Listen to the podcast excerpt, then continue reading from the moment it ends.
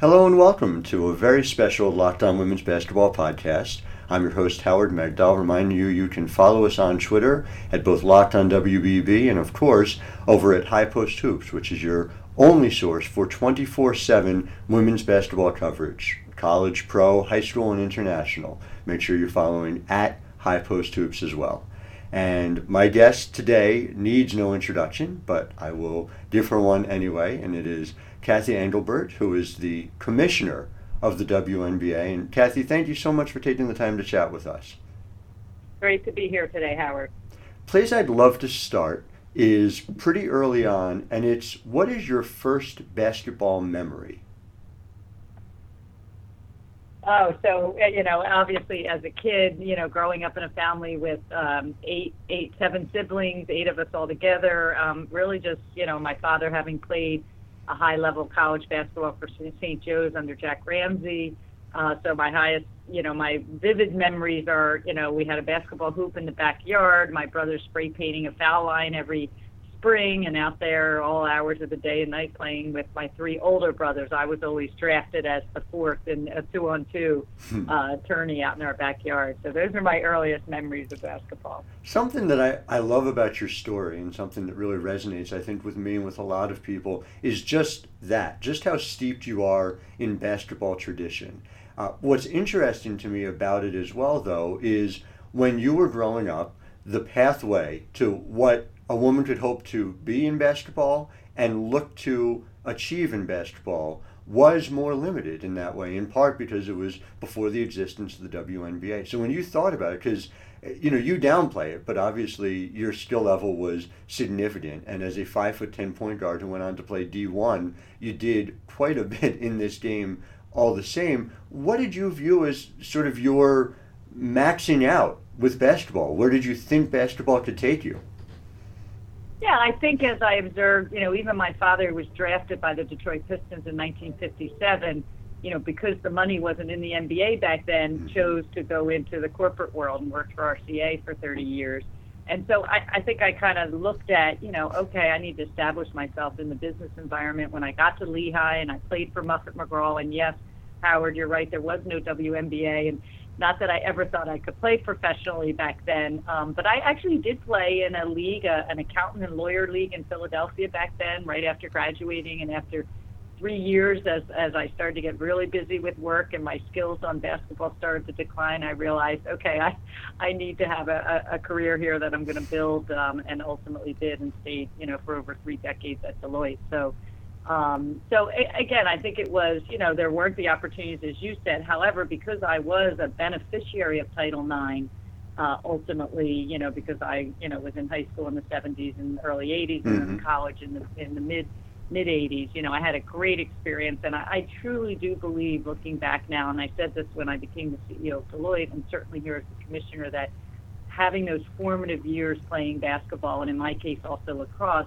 really built uh, my my confidence, my leadership skills, and I do. And I know I've been quoted around this, but I'm a strong believer in you know sports builds confidence in girls and boys, and particularly girls. And as I have seen and developed and mentored women over the course of my career, you know, sports has been an important part. But even if you're not in sports, whether it's the arts, whether it's other types of hobbies that people have. You know, I, I try to use sports as, as my path, but try to make sure others know that there's a broader path out there. So, um, so in basketball, quite frankly, provided me the early years of leadership, uh, and certainly playing under Muffet um, helped that. And I was captain of the senior team, and we were 24 and four. So having success and seeing a coach turn around a team has taught me a lot of lessons as well it's hard to say you were anything other than executive material based on your basketball career alone. Like you said, to be a team captain, to be playing point guard. I guess I wonder, and I don't mean to put you on the spot on this, but when you have a player comp in today's game, who would you say your game, whether it's on the court or off the court or some combination, most closely resembles of the players who are in the league now?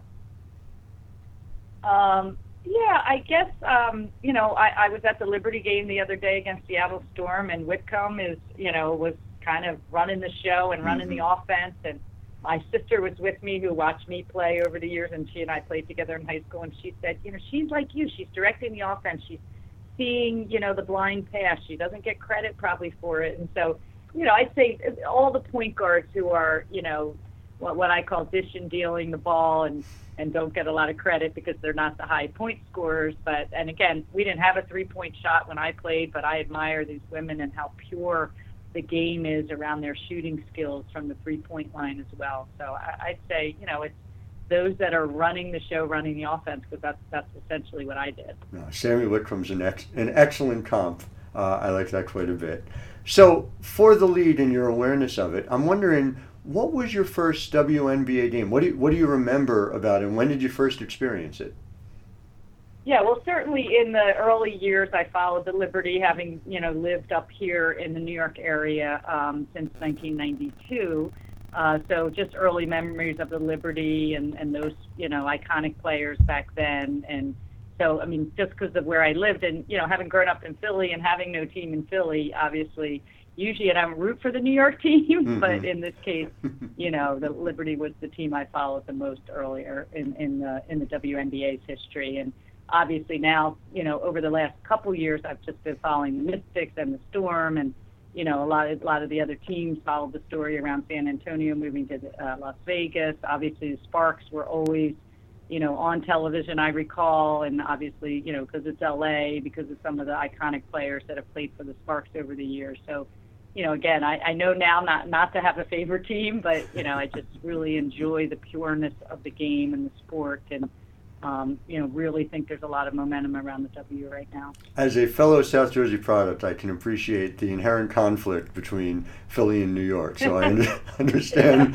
that difficulty. But I, I'm glad you mentioned it because it brings us to a larger question, which is the overall business and footprint of the league. And I feel like there's a lot of uh, recency bias in that conversation, how it's done generally, where people talk about the attendance as it looks now, the league's uh, television profile as it looks now. And so you know from following the Liberty that attendance actually was north of 10,000 as a league uh, per game in both 97 and 98. And the Liberty actually peaked. They continued to grow, and they were up to 15,600 people and change per game by 2001. And so when you think of where the league can go and the league ceiling, let's say, uh, do you think of it more as the first few years as a possibility in addition to just growing step by step, you know, sort of year over year uh, compared to where the numbers are here in 2018, 2019? Yeah, I, I think Howard, if you look at you know sports and sports being a business and you know building out sales and marketing capability, and I've been talking about kind of the three pillars I'm focused on: the the fan experience, the player experience, and the economics. Um, you know, we need to broaden our revenue models, whether that's through corporate sponsorships, attracting a more you know broader fan base uh, I do think, you know, we need to work on that sales and marketing capability. And I think what is going to be helpful is, um, and I said this in, in Las Vegas at the All Star uh, game, you know, is broadening the conversation around the W, around women's sports, around women's leadership year round rather than just in season. And I, you've been obviously very helpful in, in writing about the W. And, you know, we have such passionate fans, we have passionate and competitive players um, the game, you know, I think the product on the court is excellent. And so I think there's certain things we can do to drive more fans in the seats, but broaden the revenue model more broadly than that, too. So, um, you know, I'm early in my tenure here, Howard, but, you know, really working hard on assessing, listening. Um, you know, I'm about to embark on a tour of the rest of the markets that I haven't been to yet and really listen to both, you know, all the whole ecosystem, players, owners, GMs, fans. By the way, I hear a lot from fans. Um, that's the fun part of the job. Uh, and so, you know, I know there's so much passion around this league, this sport.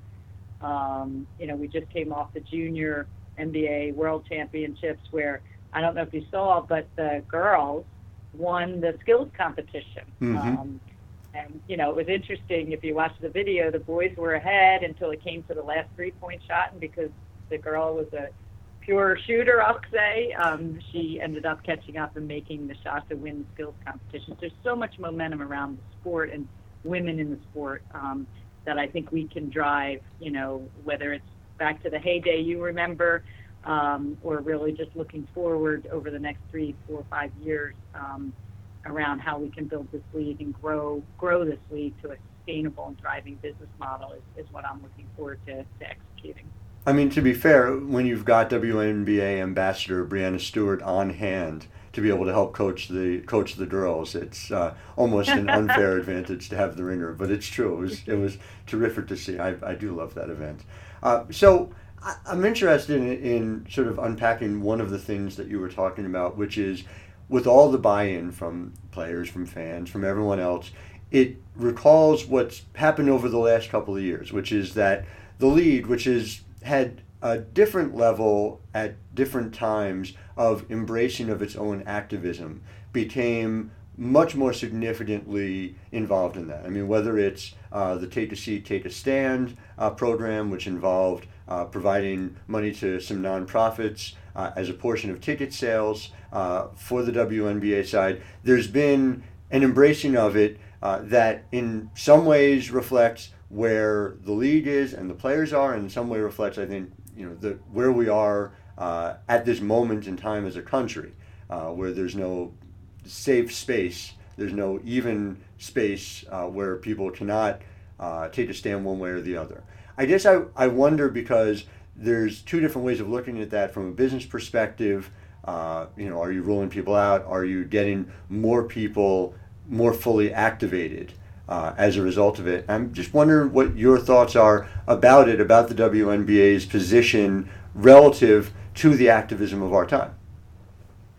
Yeah, I think actually that's another uh, area that I think our players have been leaders on. I mean, they're mm-hmm. as I've you know listened to them and and watched them, you know, very kind of socially conscious, community minded. So it's not just the social activism, but it's also the community involvement. And um, I think that, you know, it really, with our new reset and the new brand, the WNBA, I think has positioned itself as a voice in the communities and in, you know, whether we call it activism. And um, you know, I was, uh, you know, again, every, every game I've been to has some theme that is tied to, you know, a social issue. Um, the Liberty of the day was around prison reform. Mm-hmm. I, when I was at the Mystics game, it was around the opioid crisis.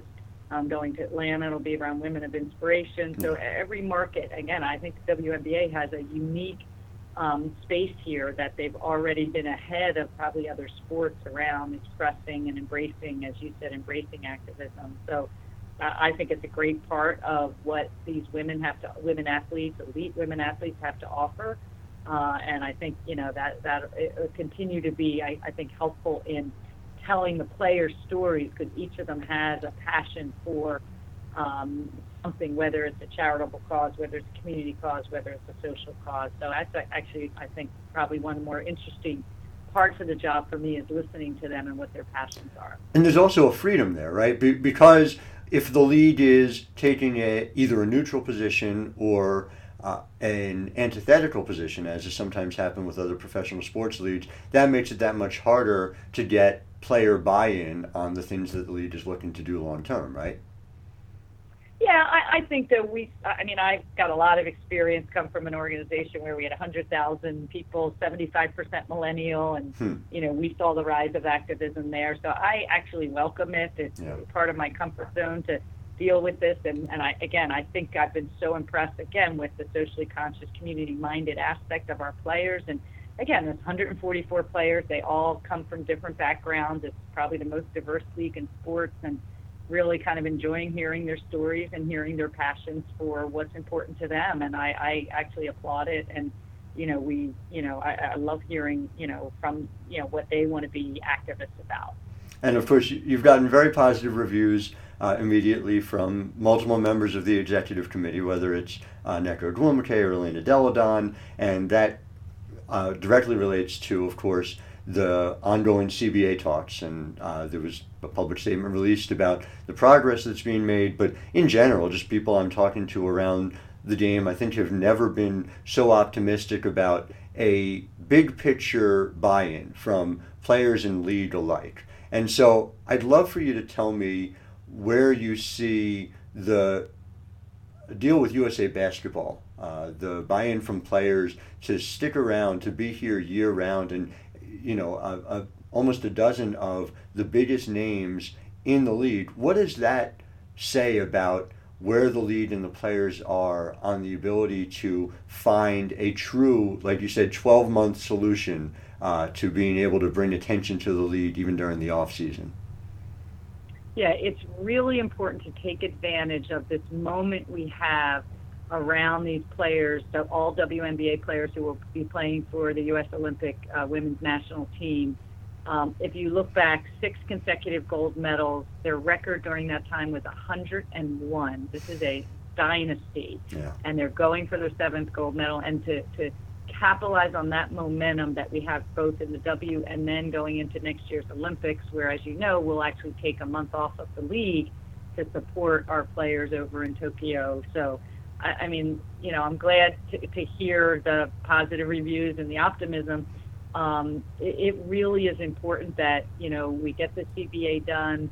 It's important that we support these players year round. Um, it's important, quite frankly, for the sport, for women and girls, and confidence and all that. So I, I feel really good. And one of the things I've found interesting, being new kind of to the CBA negotiations, is we all have the same goals. So in many negotiations I've been in in my career, you know, each side doesn't necessarily have the same goals. Here, we all want to drive, grow this league, expand the fan base, drive these players to more recognition year round, drive the coolness factor. So this is actually a good time to be, you know, in negotiations as well as to drive, you know, these players, especially to profile the the eight and ultimately the 12 who play for the national team, you know, because they're all WNBA players, they're all elite athletes, and the, the success of this women's team and the success of our league depends on, again, I think, you know, this big picture of women and women in sports, which you saw obviously with the U.S. You know, women's national team in soccer, and, mm-hmm. and they play once every four years. We play every year um, you know, and I think it's important to capitalize on that. And so that's why I'm so excited about the USA Basketball and WNBA, um, you know, kind of collaborating on making sure that you know we're we're going to win that gold medal, as well as um, you know have a platform for these players to train in, in the W's off season, you know, to ultimately compete at the highest level in Tokyo. So very excited about that. I remember having a conversation with a longtime WNBA executive after I covered the 2015 parade, uh, where she asked me, you know, why why is it that there hasn't been a parade for the basketball equivalent? And you laid out the numbers in, in such a way that the dominance is overwhelming. Do you see as a potential outcome something like that, a parade uh, that indicates that there is a national movement around USA Basketball's women's team the way there was uh, around the soccer team again this summer? Yeah, so I would certainly love that. Um, and, you know, we're working kind of on a platform that, you know, the W offers around diversity, inclusion, and women's leadership and whatnot. And I think this would play well, that narrative would play well with this Olympic, this U.S. women's national team. And, you know, as you say, the dominance is overwhelming. And I, I think, you know, from a marketing perspective, you know, that's part of our plan is to market up into and including um, the W players in on the U.S. women's national team. So would love that parade. So anything, uh, any anything you can do to help that, Howard, we're, we're happy to listen. But yeah, the, the marketing of this in general in the lead up to the Olympics, I think will be important both for the major networks, the broader media, as well as the W itself. So we're, we're looking forward to taking advantage of that momentum, and we'll be working hard in the off season to ensure, I think, with some of the exhibitions that the U.S. Um, U.S. women's national team will play, and mm-hmm. some of the colleges will, you know, will market that up and make sure that that gets broad exposure for the dynasty that's been out there for,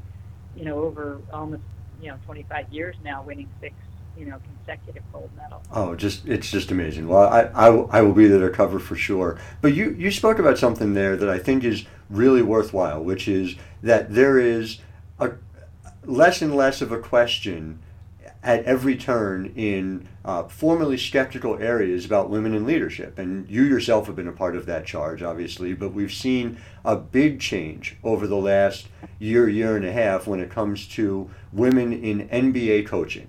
And that that has become a pathway now that is quite common, up to and including players in your own league with Kristi Toliver coaching for the Wizards in the offseason. And does that pathway and does the fact that there are clearly those job opportunities uh, the women who were able to do it have always been there. You and I both know Muffet could have coached in the NBA anytime she wanted. It was just a question of opportunity. But now that that is there, does that become an easier part of solving the 12 month uh, puzzle when it comes to opportunities for WNBA players? Yeah, I, I think, you know, I, I am actually really pleased with how um, women are are showing up in these coaching roles in the NBA. Um, I, actually think it's great to add that diversity into the men's game. Mm-hmm. I think mm-hmm. it's great to add diversity into our game. Um, you know, one of the reasons I took this job, Howard, was to look at you know how I could have an impact on women while they're playing, then also post their career. So I'll be very focused on you know, how we're developing these women to be future leaders because I'm such a strong advocate for women in leadership and especially women who have played sports and these women are playing it at the highest level and elite. Um, and so, yeah, absolutely, these job opportunities more broadly, whether it's in the league or other places. Not as you said, some will end up, you know, coaching in our league or in the NBA or in other sports leagues. Others will coach at the high school level. I coached at the middle school level. Um, and others will, you know, hopefully hone their skills, their leadership skills, and take that onto the business world. So I, I think we provide a really good platform and training ground for these women leaders, and and that's one thing I, you know, certainly am interested in helping these women in, you know, when they get to the point that they want to retire from their WNBA career, that we're helping them post post their career. So that's uh, kind of again something I prided myself on, kind of paying it forward for um, women's leadership development, and that's something I certainly want to do here at W. And I'm curious from your personal experience, you would break these barriers. I am sure you would hear comments from people, and then there would be, I would imagine, a normalcy that sets in.